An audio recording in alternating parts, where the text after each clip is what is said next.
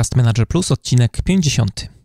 Jak być mężczyzną z klasą, czyli przewodnik współczesnego gentlemana. Dzień dobry, witam Was w 50. odcinku mojego podcastu Manager Plus. Przy mikrofonie Mariusz Hrabko, a to jest audycja o tym, jak zwinnie zarządzać sobą i biznesem. Jeżeli chcecie, żeby coś zmieniło się w Waszym życiu i czujecie potrzebę ciągłego szlifowania swoich umiejętności, zapraszam do słuchania moich audycji.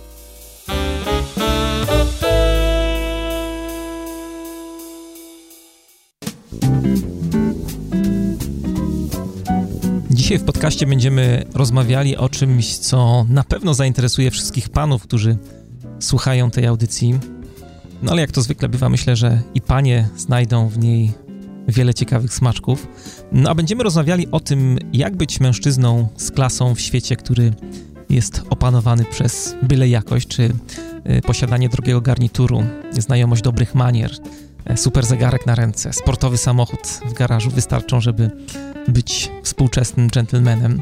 Czy w ogóle to nieco już, przyznacie, przykurzone słowo gentleman ma jeszcze dzisiaj jakieś zastosowanie? E, moim rozmówcą jest osoba, która twierdzi, że tak i ma naprawdę dużo do powiedzenia w tym temacie. Dlatego bardzo serdecznie zapraszam przed głośniki, a notatki do dzisiejszej audycji są do pobrania na stronie mariuszchrapko.com kośnik 050. Zapraszam też tradycyjnie do odwiedzenia i polubienia mojego fanpage'a, jeśli jeszcze tego nie zrobiliście, facebook.com kośnik Mariusz Hrabko. I jeszcze mała prośba, we wpisie do audycji zamieściłem link do podcastu Manager Plus w iTunes, gdzie możecie zostawić swoją miłą ocenę w formie gwiazdek lub krótkiej recenzji. W każdym odcinku niezmiennie Was o to proszę, bo każda taka gwiazdka, która tam się pojawia, każda Wasza opinia, którą tam zostawicie, no wypycha mój podcast do góry w rankingach wyszukiwarki iTunes. I dzięki temu podcast może odbierać więcej osób E, może docierać do większej liczby osób, na czym mi bardzo zależy. Wszystkim osobom, które podzieliły się swoimi opiniami, jest już 51 e, recenzji w tym momencie. Bardzo dziękuję. A to pozostałych osób robię teraz takie oczka, jak robił kot w butach ze Shreka, albo jak to woli. To są też oczka Jacka z Blues Brothers. Pamiętna scena, jak ściąga okulary. No jednym słowem bardzo liczę na Was. W ten sposób też możecie mieć swój wkład w rozwój tego podcastu. No a teraz już poradnikowo.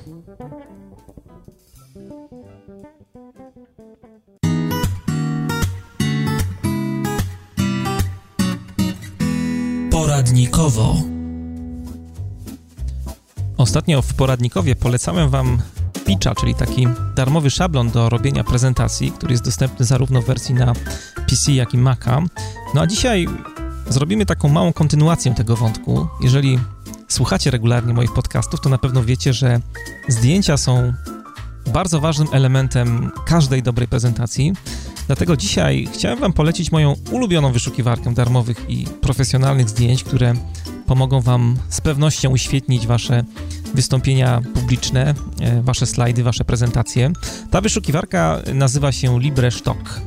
E, przeszukuje ponad 40 różnych serwisów. Znajdziecie tam zdjęcia do dowolnego wykorzystania, także komercyjnego.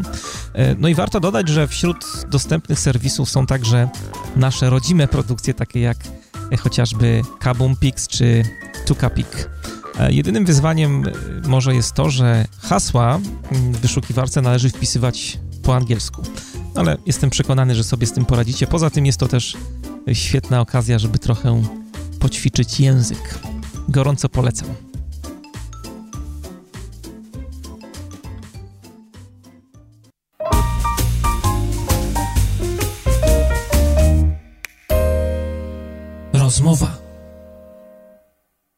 To jest podcast Manager Plus. Dzisiaj w audycji będziemy rozmawiali o tym, jak być współczesnym e, gentlemanem, a w studiu moim i waszym gościem jest dzisiaj e, Łukasz Kielban, pierwszy gentleman Rzeczypospolitej, autor bardzo poczytnego bloga i kanału YouTube'owego Czas Gentlemanów, no i także autor niedawno wydanej przez wydawnictwo Znak książki e, Mężczyzna z klasą, którą przed audycją dosłownie przeczytałem jednym tchem. Witam cię Łukaszu bardzo serdecznie.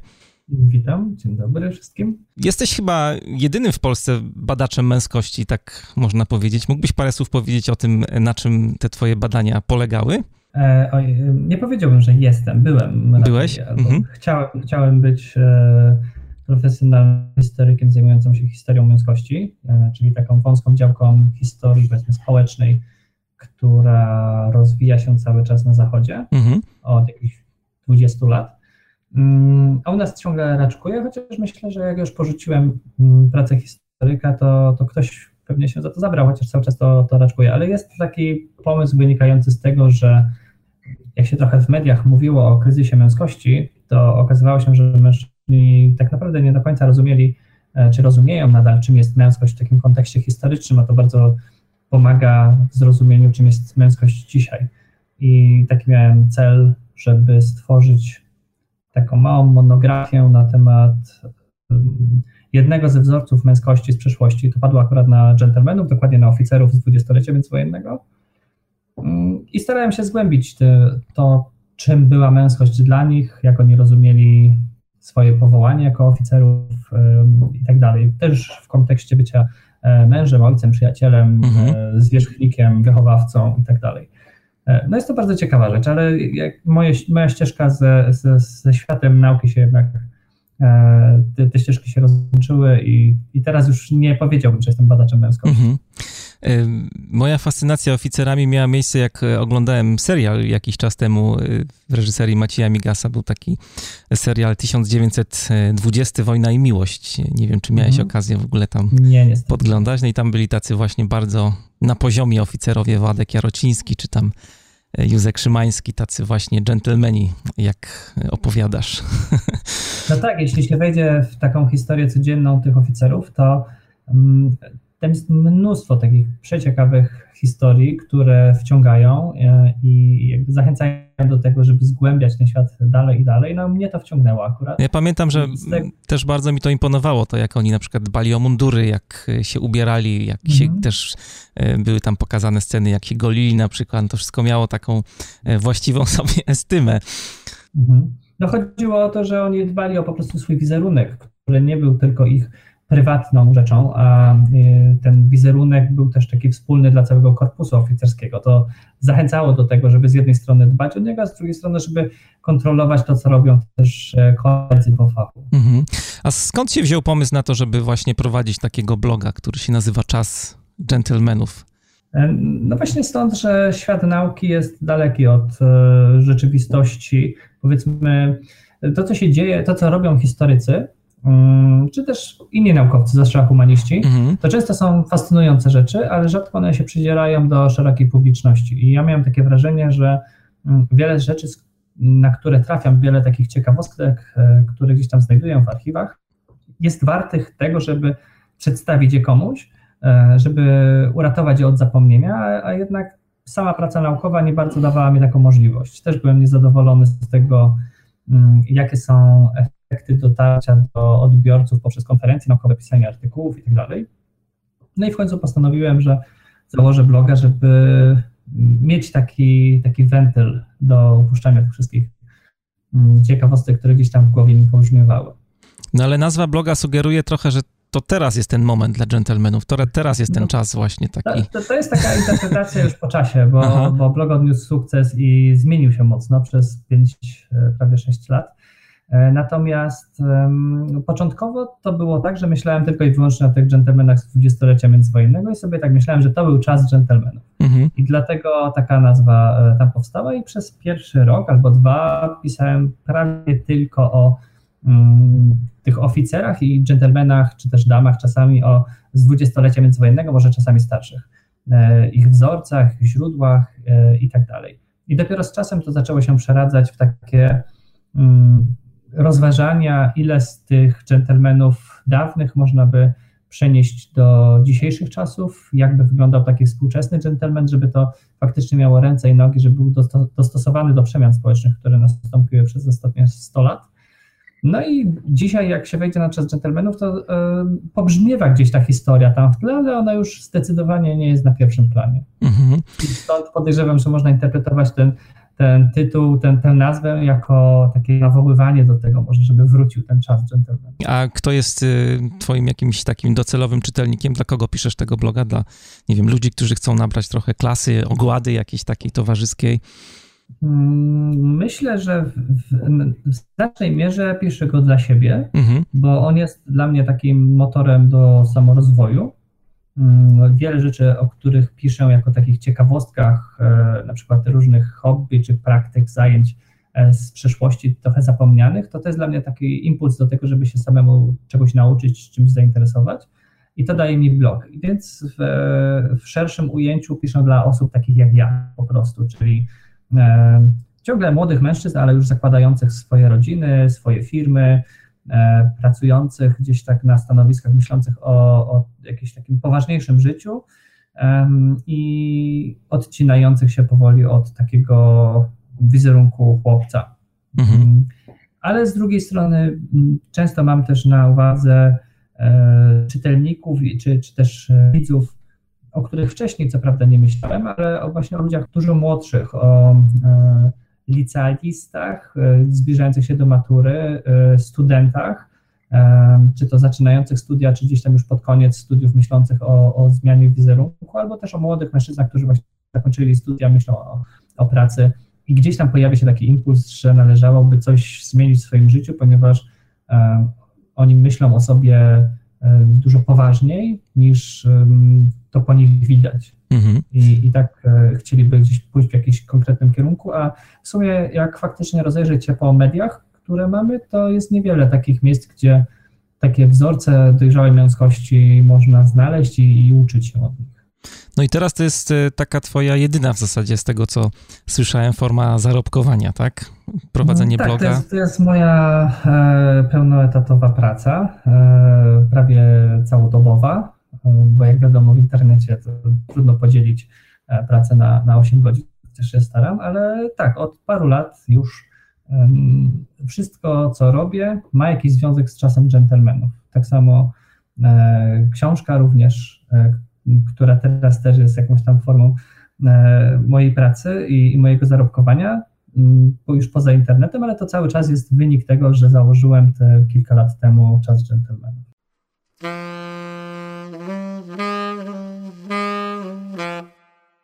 Dużo mówimy o tych dżentelmenach, ale chyba powinniśmy powiedzieć, kim ten prawdziwy dżentelmen jest, bo w mediach dominuje taka dość, e, taki dość specyficzny wizerunek dżentelmena. To jest taki gość, który ma super sklejony garnitur, na ręce jest drogi zegarek, y, ma różne nowoczesne gadżety, no i samochód oczywiście jakiś super sportowy.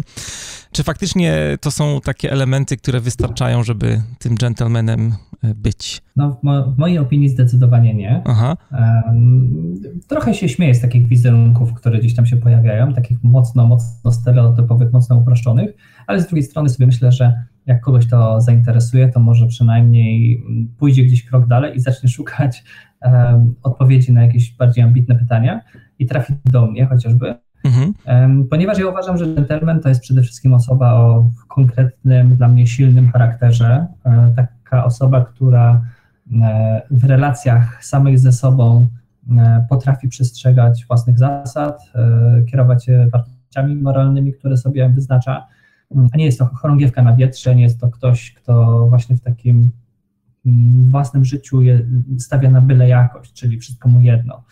E, ale z drugiej strony, i to jest bardzo istotne, że w relacjach międzyludzkich taka osoba, taki gentleman myśli o, o tych e, osobach, które mu towarzyszą, które go otaczają.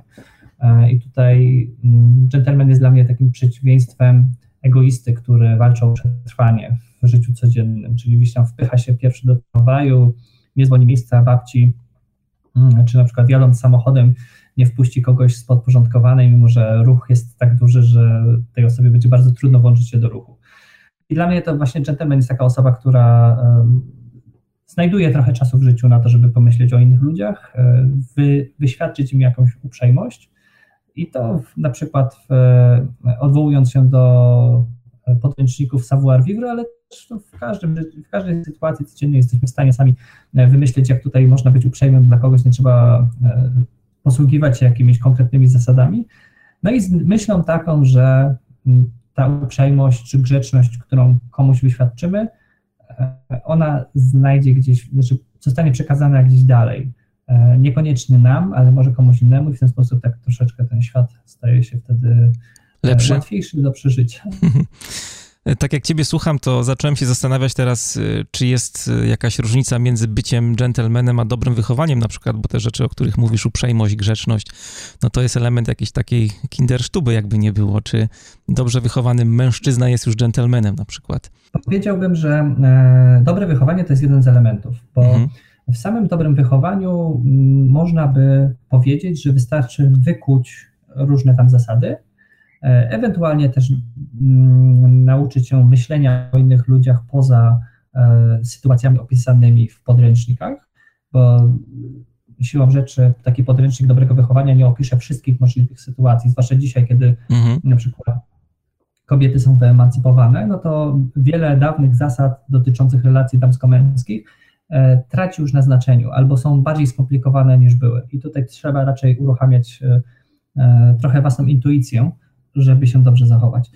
Niemniej uważam, że y, najważniejszy jest tutaj charakter y, człowieka i taki, żeby być prawdziwym dżentelmenem, to moim zdaniem trzeba sobie wyrobić charakter, który pozwoli na to, że nie będziemy y, podchodzić zbyt łatwo do samego siebie, zbyt łatwo do zasad, które się teoretycznie wyznaje, czy do wartości, którymi się kieruje. Właśnie dla mnie dżentelmen to jest ktoś, kto stawia sobie wysoko poprzeczkę, jeśli chodzi o takie życie um, prywatne, czy też publiczne, ale w odniesieniu do samego siebie, czyli na przykład jeśli ktoś chciałby stawiać na jakąś uczciwość, to nie idzie drogą na skróty, jeśli, da, jeśli, jeśli trafi na jakąś okazję, żeby coś szybko zyskać, e, tylko faktycznie trzyma się e, tych swoich zasad i ja wiem, że w oczach wielu osób, które tak walczą o przetrwanie w codziennym życiu, to taka postawa jest postawą frajerów, mm, ale uważam, że ona bardzo dużo daje w poczuciu takiej własnej wartości, mhm. E, tak na dłuższą metę, że, że bardzo podbudowuje e, asertywność, e, właśnie wynikająca też z tego, że się wie, jakim człowiekiem się jest i na ile nas stać. Mówiąc o charakterze, masz tutaj na myśli jakieś konkretne cechy charakteru, które y, powinni faceci mieć, współcześni dżentelmeni, czy, czy raczej to jest tak, że trzeba się tym dżentelmenem trochę stworzyć, bo też tak gdzieś między wierszami wyłapuje taki przekaz, że tak naprawdę tego zestawu reguł nie ma, tylko każdy jakby musi sobie ustalić swój taki kręgosłup działania.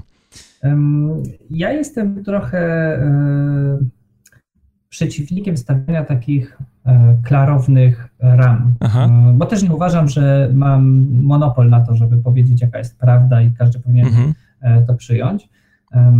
Wolę, żeby też dzisiaj, kiedy my tak naprawdę odtwarzamy troszeczkę taką kulturę dżentelmenów, no to wynajdujemy rozwiązania, które pasują do, do, naszego, do naszej rzeczywistości, więc trudno powiedzieć, że coś jest jak na 100% dobre. No natomiast e, jedna z takich zasad dla mnie mm, wewnętrznych to mhm. jest samowystarczalność na przykład, czyli skłania mnie to do zdobywania umiejętności, które czasami wydają się niemęskie, ale zapewniają to, że w razie, kiedy nie mam pomocy z drugiej strony, no to, to sobie poradzę. Tutaj chodzi na przykład o, o gotowanie, prasowanie, czy zajmowanie się takimi, takimi rzeczami, które czasami są uznawane za, za kobiece Myślę, że coraz rzadziej na szczęście, ale do niedawna na przykład nasi ojcowie mm, często nie, nie chwytali za żelazko i, i bywało, że trafiali gdzieś tam na spotkanie, na przykład w wyprasowanej koszuli, e, tłumacząc się, że żona musiała gdzieś wyjechać. Hmm.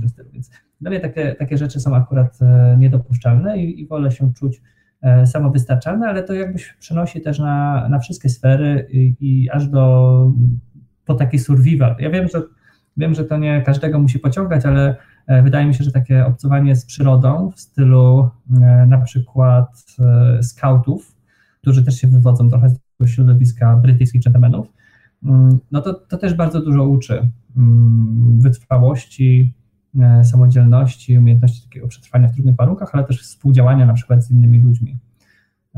No jest tutaj naprawdę dużo cech, które pomagają się odnaleźć i wbrew pozorom są to cechy, które stereotypowo nie są łączone z dżentelmenami, ale myślę, że w takim mm, mocnym połączeniu razem z tą empatią, e, którą uważam, uważam za podstawę w relacjach międzyludzkich, ważniejszą od znajomości savoir vivre, mm, no to, to całość, taka całość daje w moim odczuciu taki efekt dżentelmena.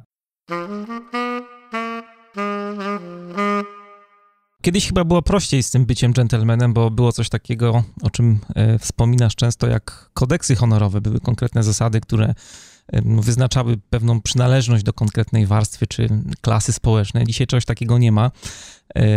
Czy, czy, jest y, jakiś, nie wiem, zestaw reguł, wartości, zachowań, do których współcześni mężczyźni powinni dążyć? Mówię tutaj o współczesnych dżentelmenach. Jest coś takiego no, w ogóle? No, kiedyś też było łatwiej o tyle, że się po prostu rodziło w gronie dżentelmenów. Trudniej było się stać dżentelmenem, mhm. jak się nie należało do odpowiedniej rodziny. No tak. Natomiast dzisiaj, no nie, myślę, że, że cały czas ustalamy reguły. To znaczy mamy do dyspozycji podręczniki dobrego wychowania. E, są jakieś tam różne savoir-vivre biznesowe, które na pewno się przydają w różnych sytuacjach zawodowych. E, jakieś różne takie podręczniki dotyczące mm, dobrego, dobrych manier w, kontaktach z e, konkretnymi ludźmi, czy to na przykład w kontaktach z jakimiś tam obcokrajowcami, czy w kontaktach z osobami z niepełnosprawnościami. Więc jakby jest tego dużo, możemy tego szukać. Mm, ale one wszystkie się sprowadzają do tego, żeby przede wszystkim myśleć o drugiej osobie. E, I jedynie powiedziałbym, że protokół dyplomatyczny jest e, oparty w wielu miejscach o pewne rytuały, które trzeba e, lepiej poznać, żeby je zrozumieć, i one są mniej oczywiste. No natomiast w takich relacjach po prostu z innymi ludźmi, to ta empatia nam bardzo często wystarcza do tego, żeby odpowiednio się zachować.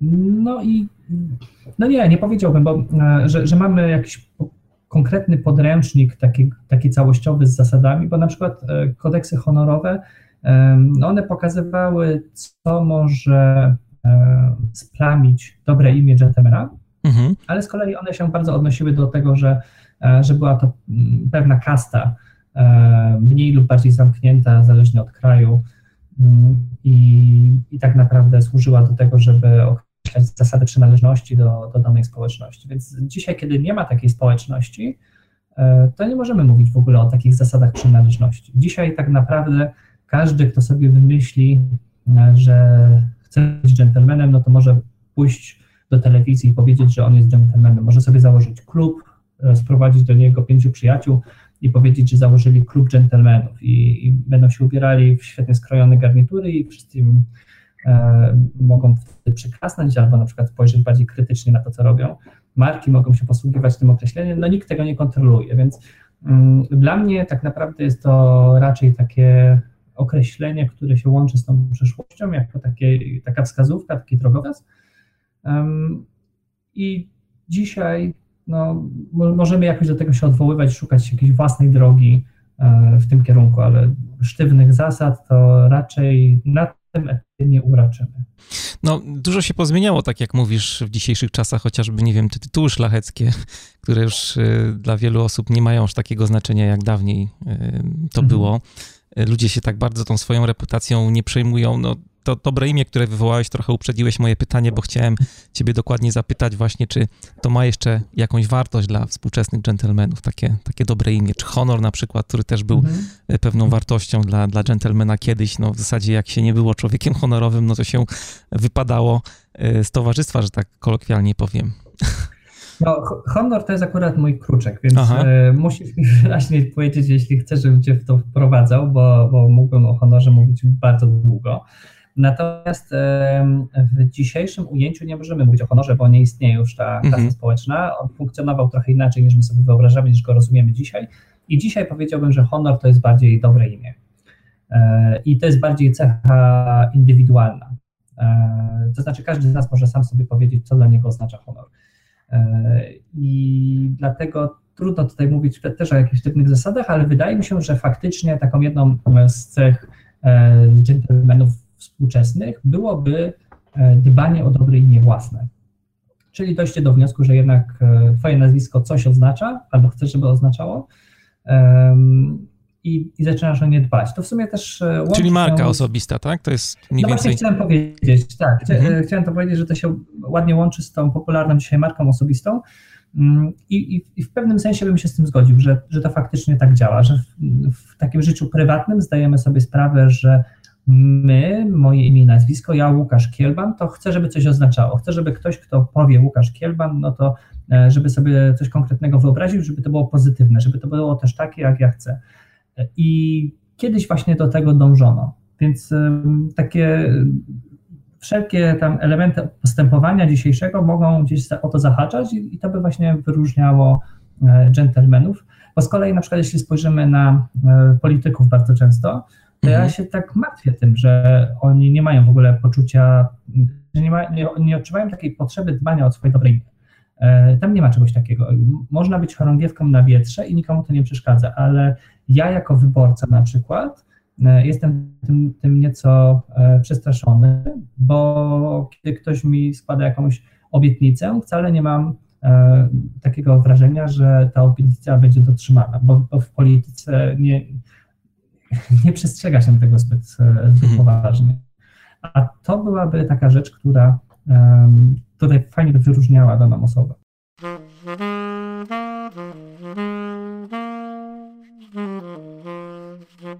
Mówiliśmy dużo o takich fundamentach e, bycia współczesnym gentlemanem. Teraz chciałem przejść do takich rzeczy no, bardzo praktycznych.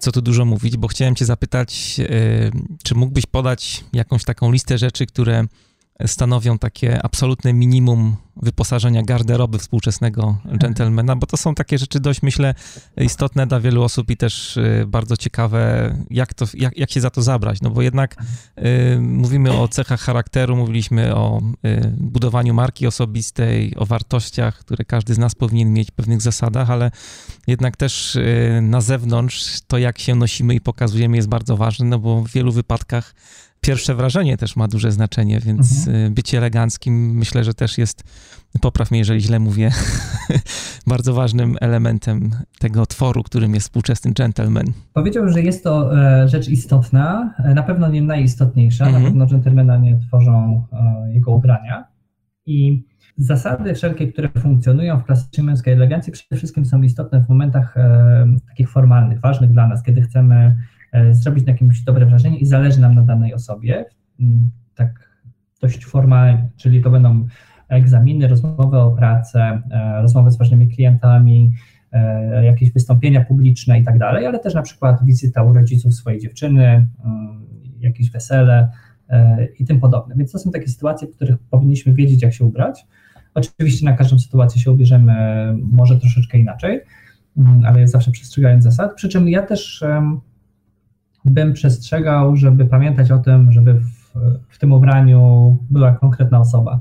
E, I raczej, żeby ubranie dopełniało osobę, a nie żeby osoba dostosowywała się do tego, co ma aktualnie na sobie. Więc, mhm. um, jeśli ktoś moim zdaniem nie czuje marynarek, garniturów i tak dalej, no to, to lepiej, żeby tego nie robił na siłę. Może tam małymi kroczkami spróbował się przekonać, ale jeśli to, to mu nie pasuje, no to to bez przesady, przy czym oczywiście te najbardziej formalne sytuacje to są takie, w których e, już wbrew sobie nawet powinien jednak się dostosować do zasad.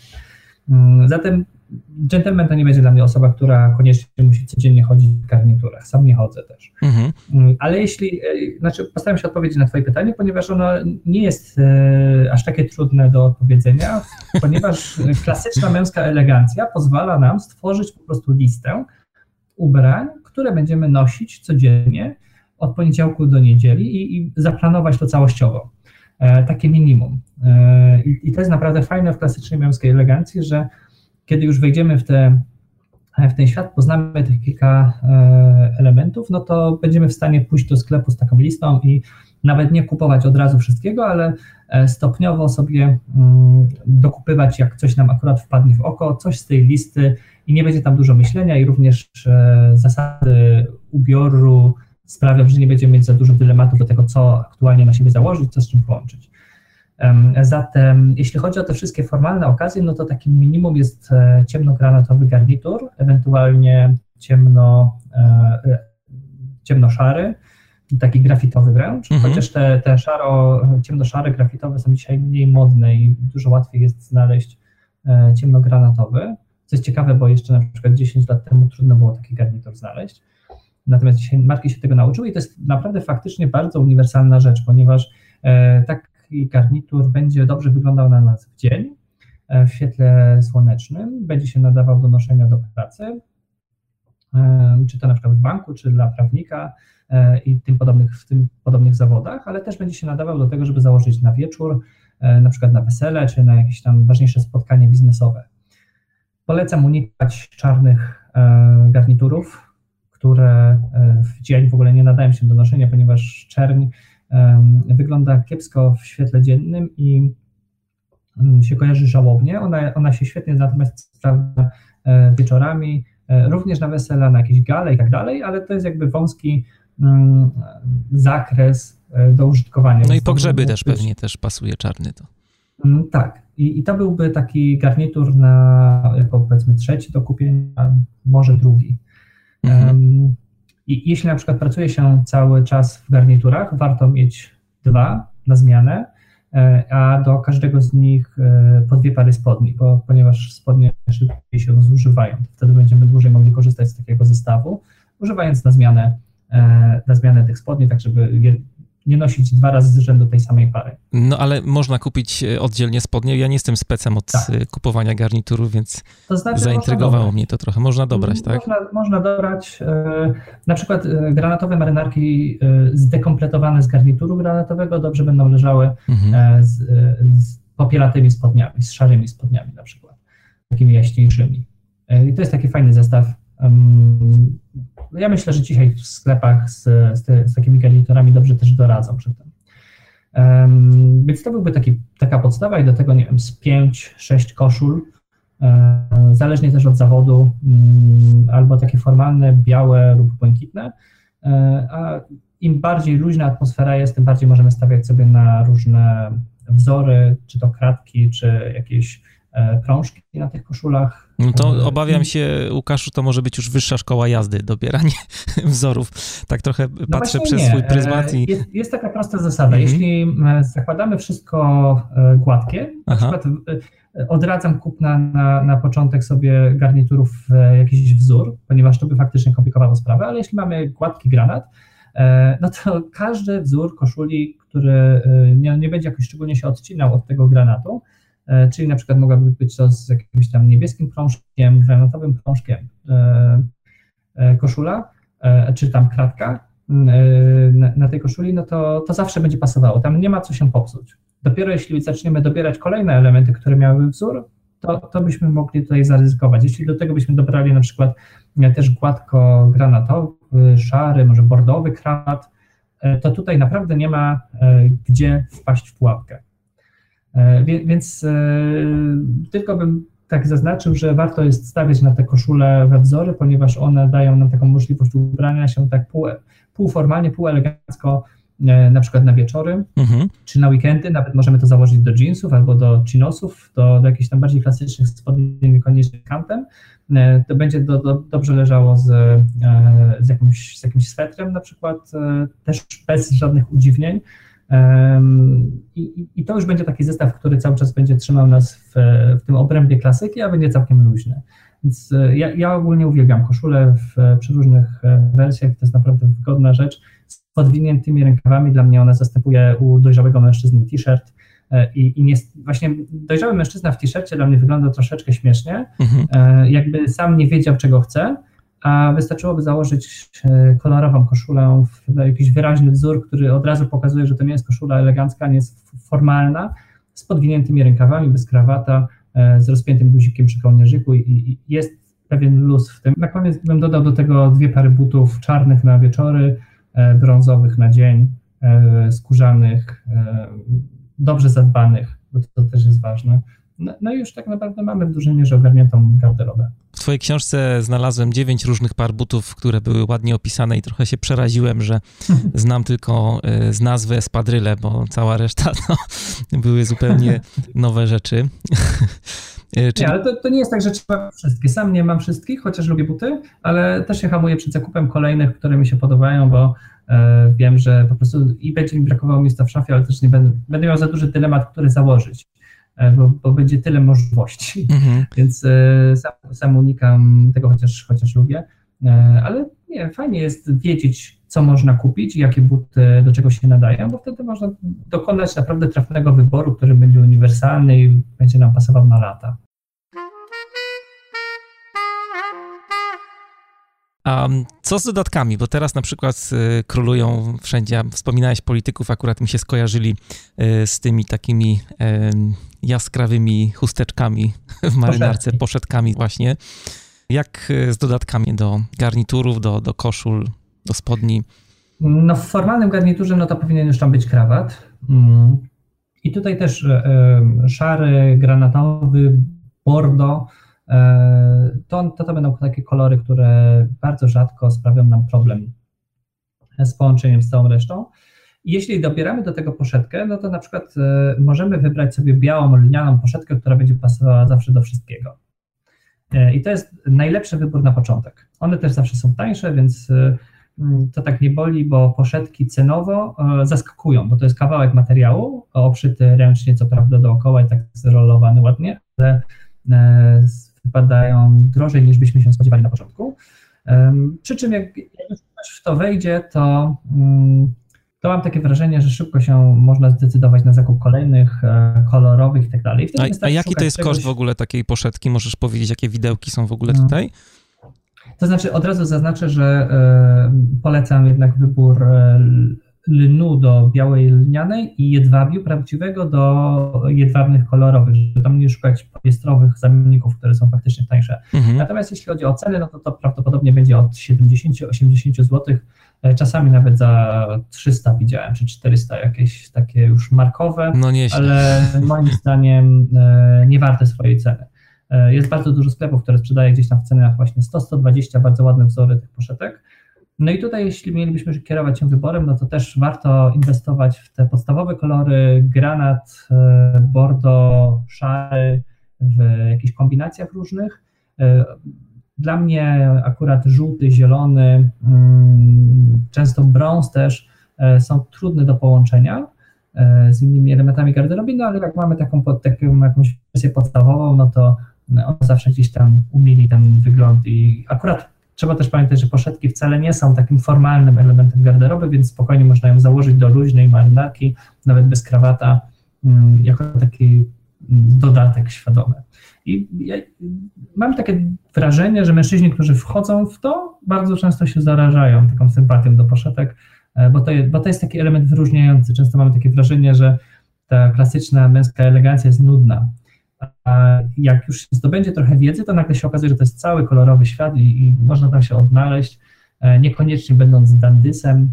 No skarpetki na przykład to jest taki drugi element, którym tak, też... skarpetki to jest świetny element, też bardzo lubię e, i czasami mnie śmieszy, jak, jak ktoś mi wytyka, że powinny być takie, że prawie się zlewają z butem albo z nogawką, żeby tylko nie było widać, że to skarpetka. Moim zdaniem nie w tych mniej e, formalnych sytuacjach, jak najbardziej ona może się wyróżniać i E, i nawet pokazać, że e, taki mężczyzna dba nawet o takie detale, żeby skarpetka dobrze pasowała do, do wszystkiego, ale też troszeczkę wyróżniała. Jeśli na przykład mamy tak, że musimy się ubrać w pełni formalnie, tak niewyróżniająco, mm, no to ta, ta, te, te skarpetki na przykład będą, będą fajnym elementem. Dajmy na to do granatowego garnituru z granatowym krawatem i białą poszetką do białej koszuli.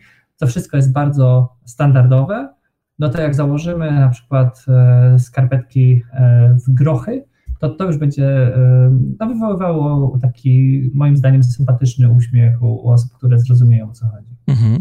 A co z zegarkami na przykład? Czy do garnituru wypada nosić jakiś taki wysublimowany, na przykład, nie wiem, pomarańczowy zegarek, tak żeby zwracać na siebie uwagę, czy raczej tutaj taki styl bardziej klasyczny byś preferował i doradził? Znaczy, trzeba pamiętać o tym, że są zegarki do garniturów i zegarki e, sportowe i, i, trzeba je rozróżnić. Im więcej e, tak zwanych komplikacji ma zegarek, czyli im więcej tam e, wewnątrz e, zegarów ma i pokręteł i różnych innych rzeczy, im jest większy, im bardziej e, no każdy tak naprawdę pasek oprócz, oprócz skórzanego będzie już wchodził w taki zakres sportowej elegancji, no i te zegarki będą się nadawały już mniej na te formalne okazje, to trzeba o tym pamiętać. I dobrze jest do, do garnituru mieć jakiś taki wąski, e, niezbyt duży, niezbyt zwracający na siebie uwagę zegarek na czarnym bądź brązowym pasku, e, który będzie ładnie się chował pod mankiet koszuli, a nie będzie tam haczył i za bardzo się eksponował. A poza tym no, na co dzień do, do sportowej marynarki, na przykład czy sportowej koszuli, no to już mamy większy wybór, więc mhm. to też od gustu zależy. Bardzo było dla mnie też ciekawe w, w Twojej książce taki rozdział, który dotyczył tego, jak utrzymywać swoje rzeczy, i piszesz sporo na temat tego, że ubrania powinny oddychać. Mógłbyś podać parę zasad, które mm, powinniśmy tutaj stosować, żeby to wszystko miało ręce i nogi. O, o tym już wspominałem przy, przy garniturze spodniach, że mm, spodnie na przykład na kolanach się wybrzuszają, kiedy je długo nosimy, dlatego warto jest je po każdym dniu zostawić na kolejny dzień do odpoczynku na wieszaku. Mhm. E, I, I wtedy mamy szansę na to, że te spodnie przetrwają trochę dłużej. Tak samo z marynarkami. Generalnie wszystko, co, co byśmy mieli nosić ze sobą, na sobie, e, czy to buty, czy marynarki, czy spodnie, czy koszule, czy, czy cokolwiek sobie nie wybierzemy, no to e, im dłużej ciągiem będziemy taką rzecz nosić, tym ona będzie się szybciej zużywała. E, przy butach jest to bardzo ważne. Tak samo czasem się nie pamięta o innych akcesoriach skórzanych, na przykład o paskach, które mają bezpośredni, no tak. paskach od zegarków, przepraszam, to miałem na myśli, które mają bezpośredni kontakt ze skórą to ta skóra może się rozkładać po jakimś czasie, jak będzie zbyt długo wystawiona na przykład na pot, e, czy na jakieś e, różne warunki atmosferyczne, jak w przypadku butów. Dlatego konieczne jest zostawianie tych butów też do wyschnięcia, mm, również nie tylko po deszczu, ale również od, e, od potu wdzielonego przez stopy przez cały dzień najlepiej w prawidłach, żeby te buty mogły też dojść do swojego kształtu i, i to zapewnia im dłuższe życie. Mniej zmarszczek się pojawia, mniej ta skóra później pęka um, i tak dalej. No ale z paskami o spodni pewnie też tak jest, bo zdarzało mi się widzieć osoby w mhm. pięknym garniturze i z takim pomarszczonym paskiem przy spodniach, mhm. który już był mocno znoszony. Tak, tak. No skóra e, jako taki naturalny materiał, ona, ona potrzebuje odpoczynku.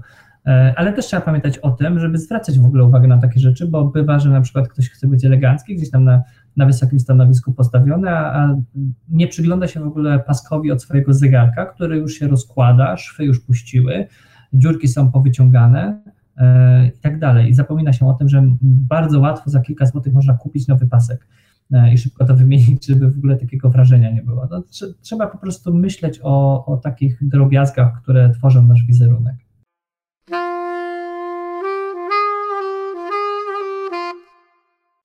Oprócz tego, że no, gentleman powinien dbać o swoją garderobę, to też e, powinien dbać o siebie. I tutaj chciałem dotknąć takiego tematu, który też mnie bardzo zaciekawił, e, jak czytałem Twoją książkę i też znalazłem spory opis e, na blogu. Mianowicie temat golenia. To jest taka rzecz, która no, jest zmorą wielu facetów. Pewnie ci, którzy się tym nie przejmują, pewnie mają łatwiej.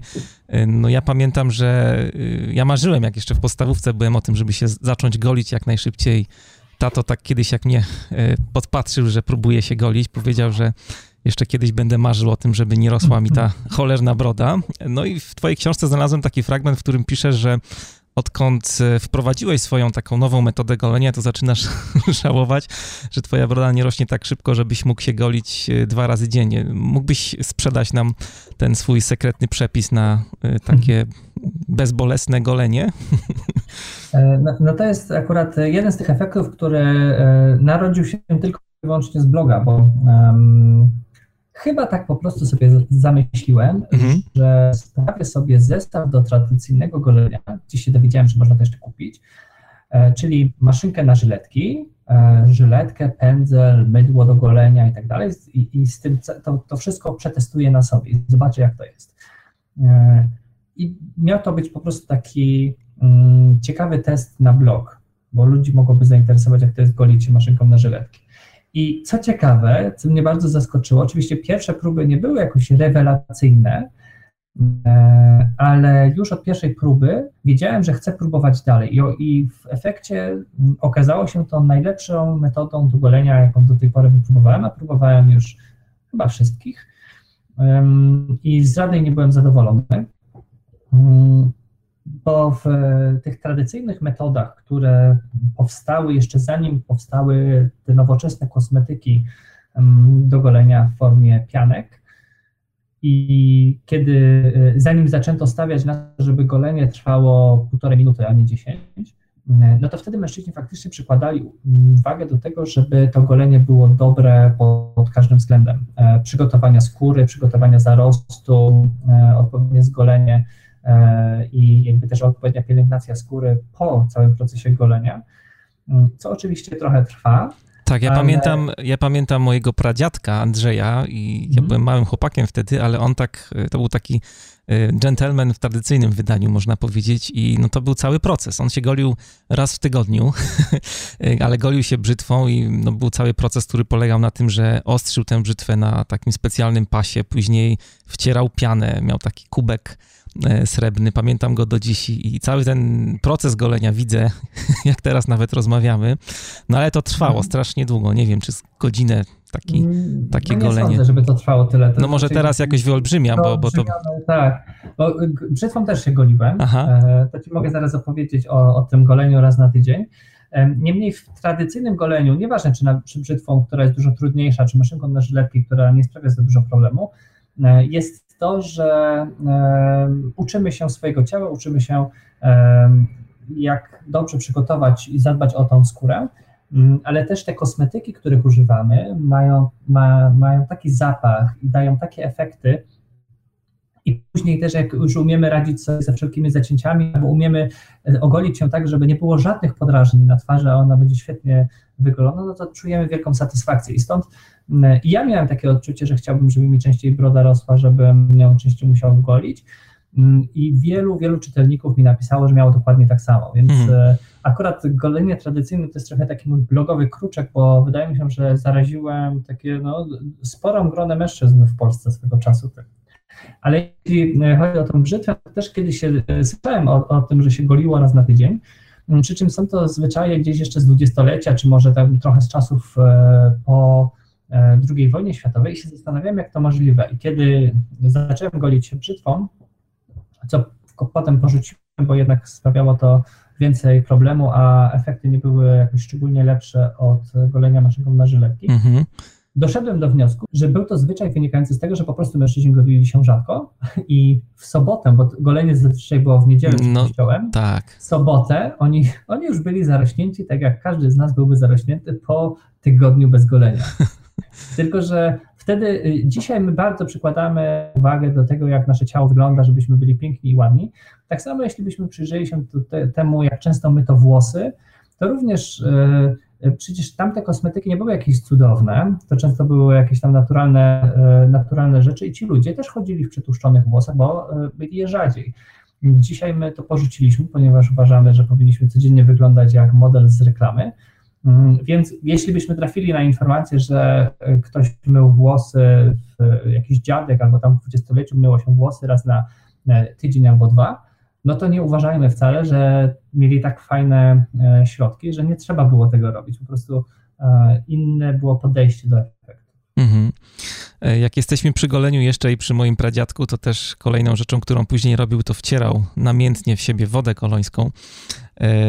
Chciałem zapytać o zapachy, jak je dobierać i, i, też jak aplikować w taki sposób, żeby, nie wiem, ludzie nie modlili się, żeby jak najszybciej z tej windy wysiąść, jadąc z nami między piętrami. No to jest akurat wbrew pozorom, e, nieczęsto o tym myślimy, że perfumowanie to jest ważny element w relacjach międzyludzkich. No bardzo, e, bardzo. A jednak, a jednak jest. E, co do doboru mm, zapachów, to ja tutaj się nie wypowiem, bo to jest raczej kwestia własnego, własnego gustu i po prostu z czasem wyrabiamy sobie, tak jak wyrabiamy sobie własną markę, to wyrabiamy sobie ten element związany z zapachem jak, jak komu się to podoba, natomiast no po prostu musimy uważać, żeby tego perfumu, żeby nie było tych perfum za dużo, żeby ten zapach nie przytłaczał i nie wołał o pomstę do nieba. Nie musimy go czuć wszędzie i przez cały dzień. On, on w końcu zniknie, ale to tak już po prostu jest i to lepiej. Czasami można go potem poprawić po kilku godzinach, no ale nie róbmy tak, że wystarczyło nam na 24 godziny. A jak jest y, właśnie z aplikowaniem tych y, różnych perfum? Mam znajomego, z którym Kiedyś rozmawiałem i on twierdzi, że najlepiej jest aplikować na koszulę bezpośrednio, bo wtedy dłużej zapach się utrzymuje. E, no właśnie, mm, perfumy w kontakcie z naszą skórą wydzielają troszeczkę inne nuty zapachowe i dlatego tworzą taki wyjątkowy zapach. Jeśli chcemy stworzyć takie, takie wyjątkowe wrażenie, no to to jest lepiej perfumować sobie szyję, nadgarstkę, jakieś dobrze ukrwione miejsca to wtedy mm, rozgrzane też ciepłem te perfumy będą dobrze się uwalniały, te, e, te aromaty i to będzie e, dawało taki efekt niesklepowy, bo jak spryskamy sobie jakiś materiał, to on będzie tak po prostu, mm, po prostu pachniał. Przy czym tutaj też jest ryzyko, że taką koszulę moglibyśmy poplamić takimi perfumami. To trzeba uważać. E, porozmawialiśmy trochę o takich bardzo praktycznych rzeczach. Też będzie okazja, e, żeby poczytać trochę więcej na Twoim blogu. Podlinkujemy parę rzeczy i link do samego bloga Czas Gentlemanów. E, a chciałem jeszcze zapytać o takie rzeczy też praktyczne, ale związane już z pracą, konkretnie na przykład z pracą w korporacji. Czy gentleman powinien przepuszczać kobiety w drzwiach takiej firmy? Współczesnej?